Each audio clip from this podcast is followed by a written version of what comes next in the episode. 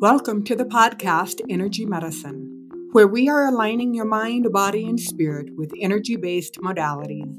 With your host, Dr. Mary Sanders, a medical intuitive and chiropractor. Let's join the podcast. Today's guest is Dr. Laurie Nadel. Dr. Laurie has been helping people recover from catastrophic life events since 1990.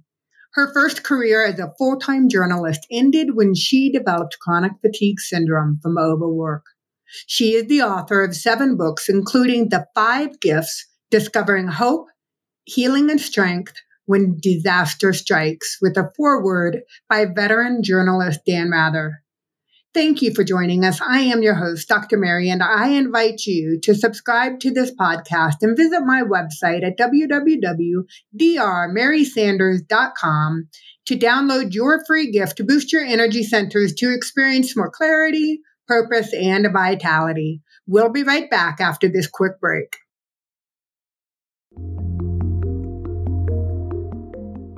Welcome back to today's show. With me today is a phenomenal human and beautiful spirit, and her name is Dr. Laurie Nadel. Dr. Laurie has had a dual career in journalism and psychology.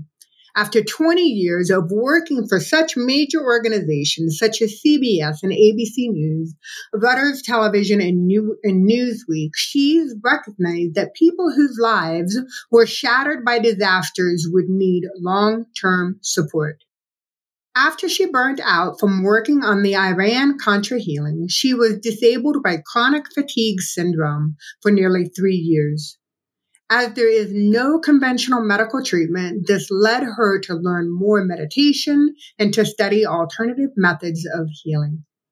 After she recovered, she wrote several books, including the four time bestseller, Sixth Sense Unlocking Your Ultimate Mind Power the first book to report on the Pentagon's secret psychic espionage program, Sixth Sense launched the psychic revolution and led her back to graduate school where she earned doctorates in psychology and clinical hypnotherapy with a focus on stress and health and PTSD.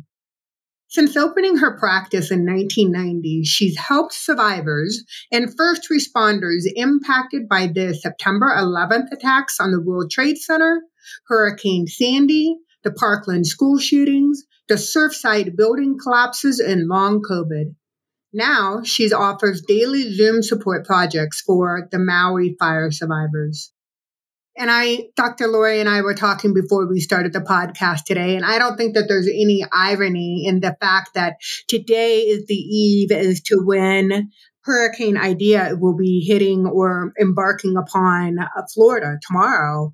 So we get to have this conversation and know that it's timely. Unfortunately, the episode won't be released for a couple of weeks, but this message is very timely. And today's title of the podcast is How to Find Hope, Healing, and Strength When Disaster Strikes. Dr. Laurie, Thank you for taking time out of your schedule today to be with us on the podcast Energy Medicine. Welcome.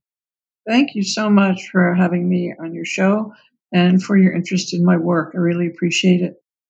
Mm, the honor is all ours, the listeners and mine. So thank you. I appreciate it.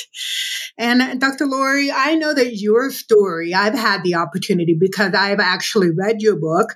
I've understand your personal story. And I, if you are open to it, would you please start by sharing your personal story as to how you ended up here, literally today, sharing this message with us?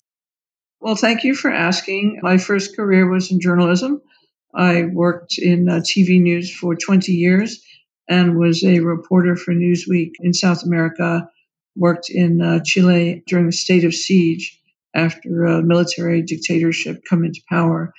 And as a result of doing a, a lot of work, what we now call breaking news, but these are really mass casualty events in which, you know, dozens to thousands of people are suddenly violently killed and injured, I came to realize that, you know, the people who we were writing about and the pictures that we were seeing, these people would never be the same.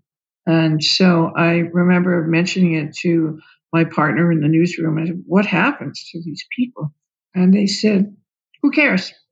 And so eventually, because I we had so much work to do, the news is uh, it's unrelenting. And you work very, very long hours in these shops. And uh, we had Iran Contra hearings that went on, you know, for, I mean, a very, very long time. And uh, eventually I, I came down with chronic fatigue. And I think every everybody I was working with got sick from overwork. And I ended up literally on bed rest for three years. And that's when and actually I no longer had access to the stimulation, the adrenaline of working in the news business. And I came to realize I was probably an adrenaline junkie. And that's why I loved it so much. You know, the, the difficulty in talking about it is realizing that, you know, life as I knew it stopped. And I suddenly found that I, I had to go into my inner world. And I, I really never knew that I had an inner world.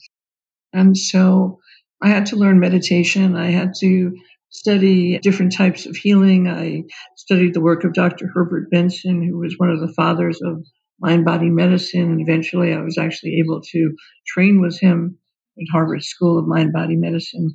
But I didn't really have a clear path forward. I just knew that I was going to have to figure out what to do with myself.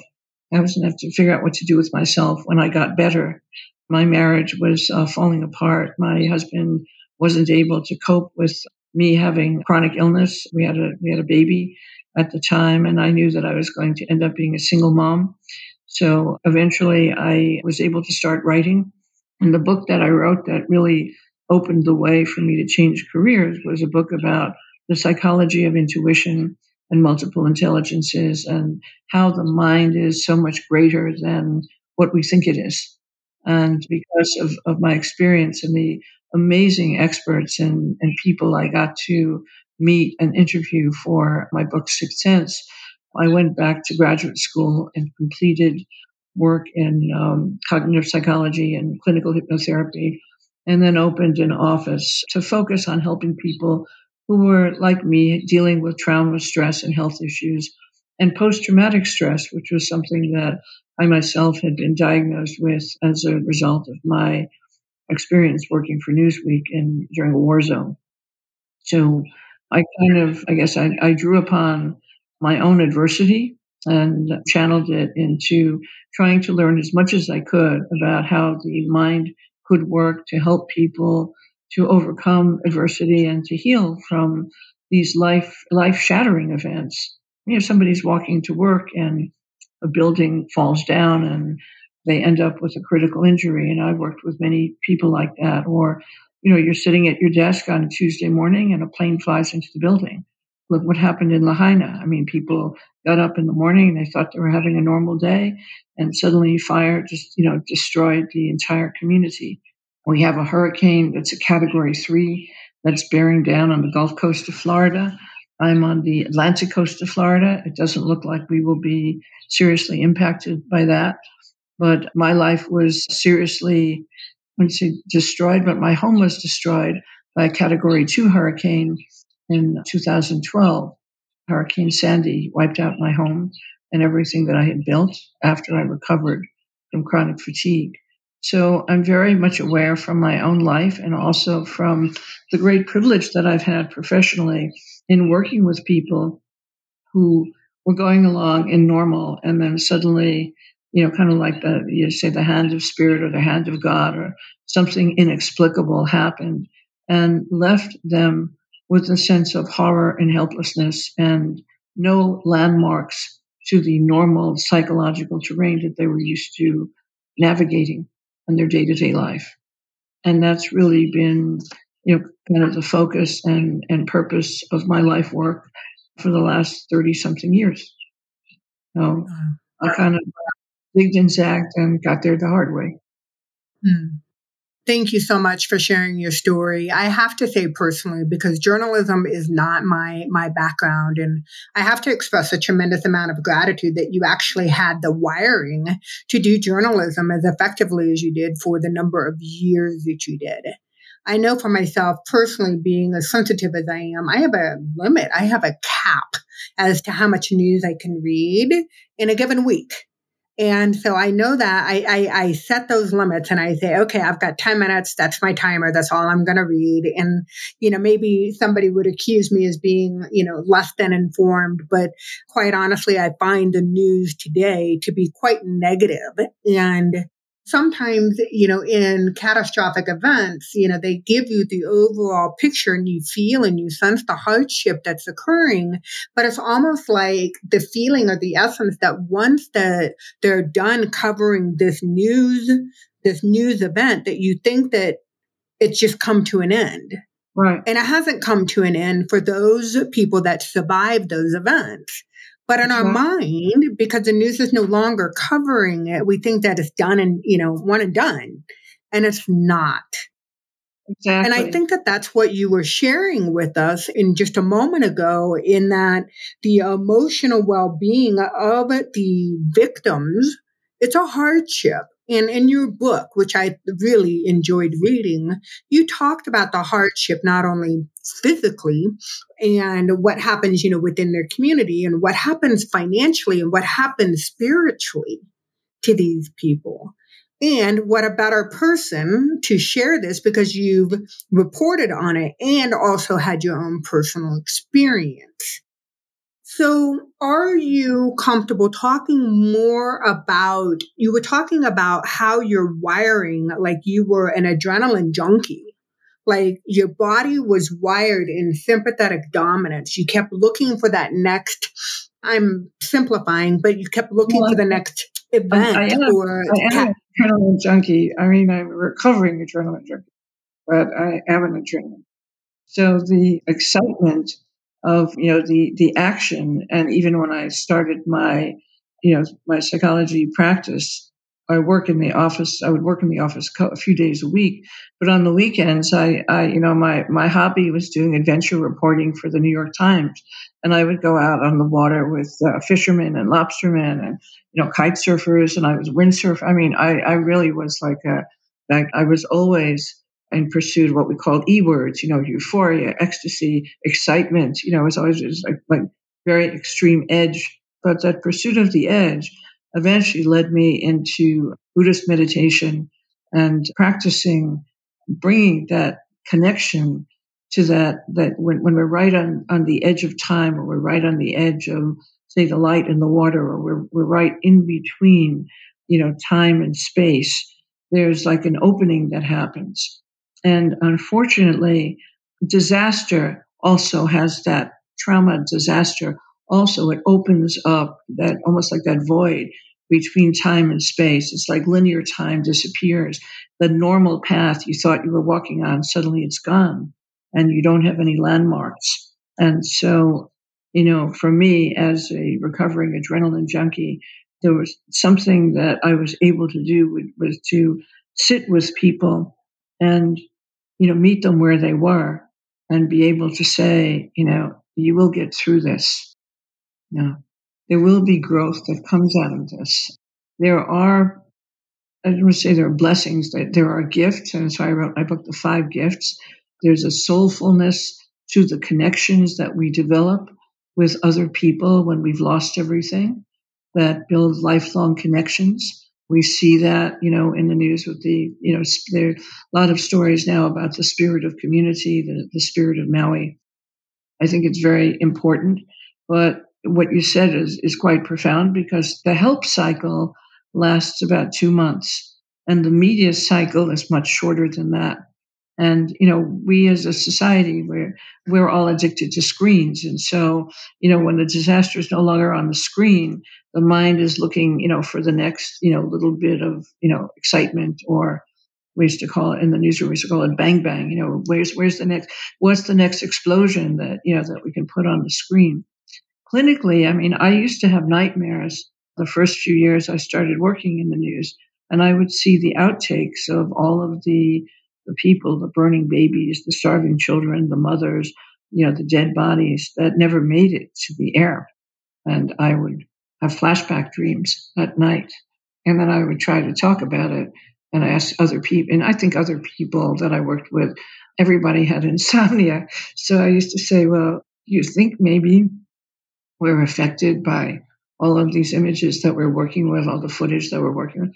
And everybody looked at me like I was, you know, like like I was weird. So eventually I just came to kind of understand that I was weird and I didn't really fit in that culture. But I was very grateful for the training because it's kind of like a clinical training. You learn how to bear witness to suffering. You learn how to be accurate in describing the suffering that you are presenting to the world through the medium, um, in this case of television or news writing or news magazine writing, and try to do it in a way, at least for, for and I think most people I worked with in that era were respectful as journalists. But they knew that people were suffering. They knew that people were struggling. The people I know were really excellent producers, award winning producers. They had tremendous heart for the work and for the people whose lives they were connected with when they were out in the field. It doesn't come across that way when you're watching the news. A lot of heart, a lot of effort goes into the process of, of gathering the stories of people. yeah, I believe that. I do. Yeah not easy work. I want to go back to something that you, I want to go back and unpack some really profound wisdom that you just shared. And that was making the analogy between the space of the void that you tap into in meditation, that space time continuum doesn't really exist. And then in the same breath, Dr. Laurie, you said the same thing happened at a moment of trauma when one is undergoing a catastrophic event, that same feeling, that spaciousness of where that time, you know, the linear concept of time no longer exists. Mm-hmm. And I believe that to be true. I personally have experienced it, but you're the first person who's really kind of made that parallel between trauma and the space of which you can achieve or you strive to achieve in meditation. So I like, I love actually that your sound judgment that you're bringing to this episode, you know, is pretty matter of fact. You know, it's factual. You're, you're a historian as a journalist and you're also bringing in the spiritual element that you've, I mean, obviously within hypnotherapy and psychology and your advanced training with the mind body connection, I think is just exquisite. It's beautiful.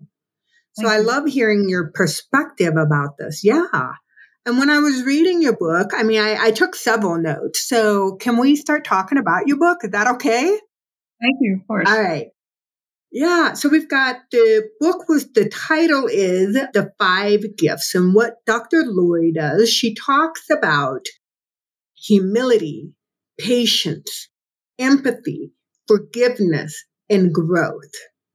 And she talks about this as it pertains to living through and experiencing a catastrophic event. And so with, and I understood, and, and Dr. Laurie, I hope that you can shed some light on this and that when we were talking about, you know, being post-traumatic syndrome in psychology, the, in positive psychology, specifically with Dr. Martin Seligman talks about post-traumatic growth and right. what did that look like? I mean, you drew a beautiful diagram. It was a pie diagram, a circular graph, and you broke it down into thirds. And you talked about, you know, your if you go through a catastrophic event, chances are 33% is going to respond one way, another 33% in another way, another, and then yet another third.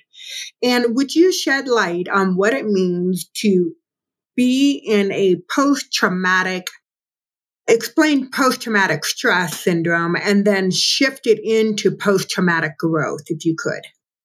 Well, that's a, that's a great question. When post traumatic stress is a term that, that we use, for, and I, I heard it described very uh, beautifully actually in a, a training I did recently with first responders, really talking about the emotional aftershocks that can happen weeks or months or even years after a sudden violent event that fills you with a sense of helplessness and horror. So that's that's like the trademark of what constitutes a, a traumatic or catastrophic event. You are helpless to prevent it. you survived it or you witnessed it or somebody close to you was harmed by it or somebody close to you witnessed it. It could be a near miss on the highway. It, actually, you can develop post traumatic stress from watching disturbing images on your phone. You know, we're very susceptible to the psychological impact of visuals.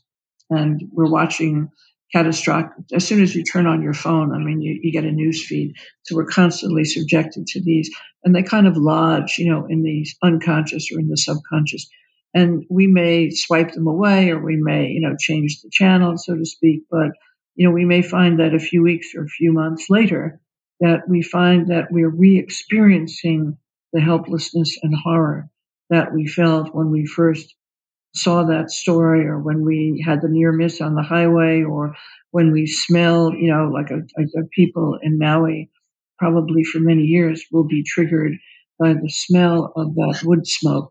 I know that after September 11th, there was a very strange acrid smell that was a combination of chemicals, burned steel, and something I know this is kind of disgusting, but it smelled kind of like barbecue, but it was really all the human beings who perished, you know, in that disaster. And that smell like lingered in the air for well over a year. And those of us who were working downtown or who lived downtown will still, you know, reference, you remember the smell. Fortunately, it's not something that you smell.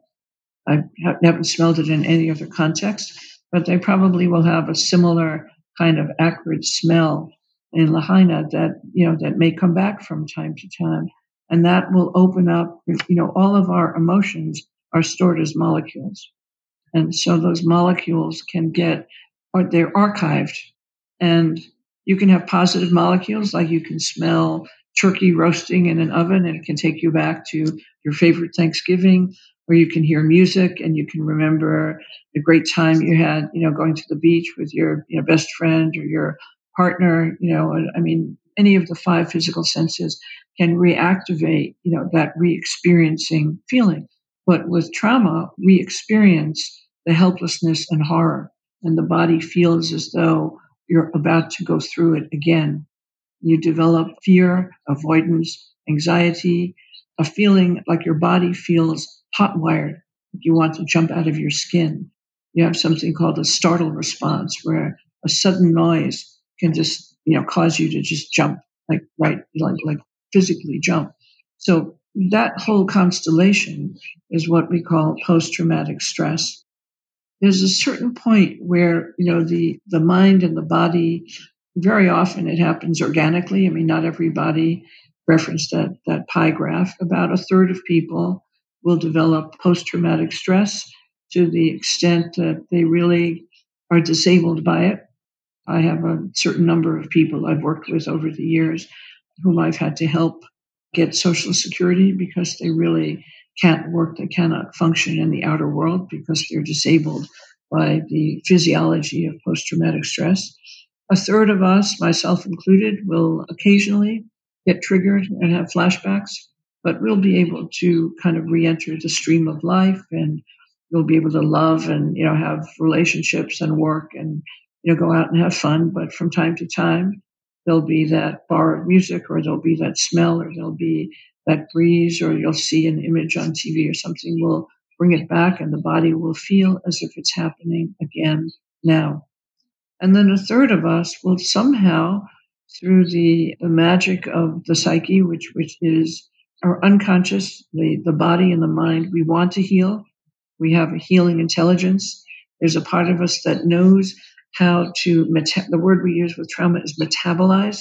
So there's a part of the mind that knows how to metabolize something which is unconscionably horrifying, so horrifying that the, you can't logically understand how did it happen, why did it happen. You take it in. How can you make sense of it? You'll probably never be able to make sense of it, but you'll have to come to terms with it. And as you begin, and that's kind of the acceptance stage of grief, it happens over time.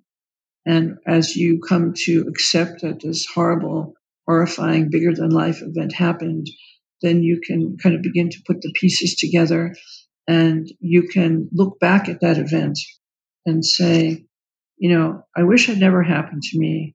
I'd never wish it on anybody else. But if it hadn't happened, I wouldn't be who I am today. I wouldn't have met all these amazing people. I wouldn't have had all these incredible experiences. I wouldn't have been able to receive the guidance and strength and spiritual support that I received.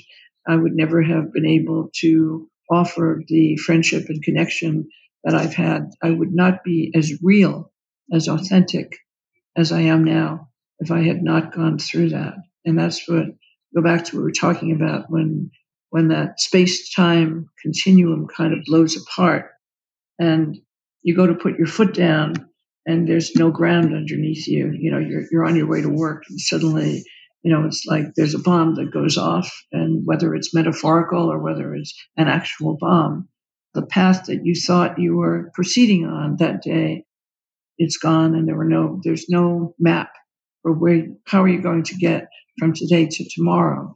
You no longer know and you really get thrown into this kind of moment by moment survival. How you integrate that how you connect with others while you're coming to terms with the fact that you know normal as you experienced it doesn't exist. And there's really no such thing as a new normal because living with horrific pain is never normal. But you come to as i said you digest it in some way and you find a way to connect with others and, and to keep going and to have some kind of hopefully soul or spiritual connection to something greater than yourself. I think, you know, as indigenous people, that connection comes through nature. And I think that's, you know, what really has profound healing effect when we can, you know, take a moment to let our soul catch up during the day and look at the rain on the window or take a walk or, you know, go to a garden or, you know, look at the sky or the ocean. And that, that is a tremendous healing effect for us. And through that, we grow.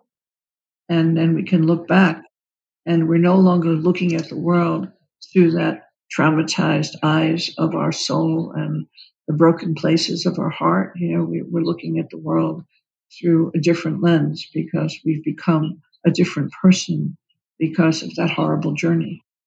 Yeah. I really appreciated in your book how you provided, you blended quite eloquently the practical knowledge. Like, okay, mm-hmm. readers, you're looking, you're reading this book for a reason. Expect the unexpected. This is a checklist of what you need to do to get all of your papers in order that if you survive a catastrophic event, then it's going to be easier for you. So you give those kind of checklist. And then in further in the chapter, your heart-based wisdom comes through and says, Oh, by the way, here's some emotional wisdom for you. So your emotional first aid. Here are some tricks that you can do. And oh, by the way, if that's not enough, then here we have some homeopathic remedies that we can suggest that you use in a time of trauma. So you really did cover the whole gamut as to how to support the whole person or the whole community as a result of trauma. And I can't remember the statistic, but or nor the number of people that will experience a catastrophic event in their lifetime, but it's pretty prevalent that each individual will have at least one event that will classify as a true catastrophic event. So your wisdom should be, you know, again, we're talking about energy medicine. And I wanted to bring up that you bought in and I noticed that you talked about connecting with nature. You talk about the importance of grounding and staying connected to yourself and to your routines and to exercise and, you know, connecting with meditation. And you gave like for every five of the gifts that you mentioned in the book, you gave essentially the tips, the essentials. What can you do essentially for five minutes a day to support empathy? What can you do five minutes a day to support your healing in forgiveness? And you even talked about the two different types of forgiveness, whether it be decisional versus emotional. And so much wisdom is in this book. And this is how many books have you written, Dr. Laurie? I don't know, seven or eight, I think. I lost. You're just a you're a prolific writer. You're a prolific writer, and somehow the content of this book, like I said, has practical, it has emotional, it has energetic and spiritual. So I'm, you know, needless to say, I'm a fan. So thank you so much. Thank you. You know, when you write a book, you sit in a room by yourself for a year or more, and you wonder whether anybody's ever going to read it. And nothing builds humility like walking into a Barnes and Noble and you see thousands and thousands of books, and you go like, "Is my little book here on the shelf?" And you kind of wonder, you know, is anybody ever going to, you know, really take it to heart? So I'm so grateful to you for having read it and for having found something of merit in those pages. It means the world to me. Thank you. Oh, absolutely. Absolutely. I think anybody that picks up the book is going to benefit from your pearls of wisdom.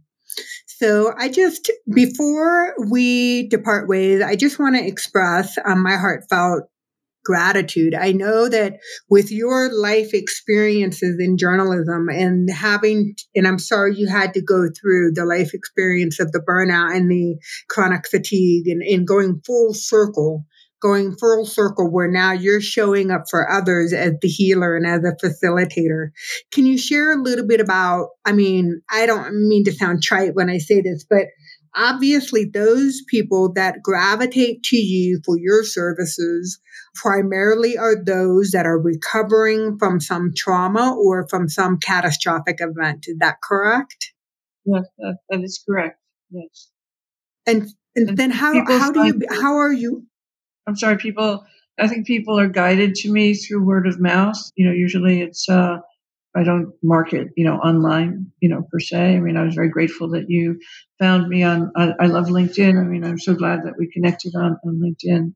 But, you know, pe- people kind of find me through word of mouth. And, you know, I'm grateful if I have something that I can contribute to somebody's, you know, healing. And would it be safe to assume that that prospective clients or patients that would like to reach out to you personally that if they connect via your website that they'll find a opportunity like an email or uh, an opportunity to schedule and to read more about your services?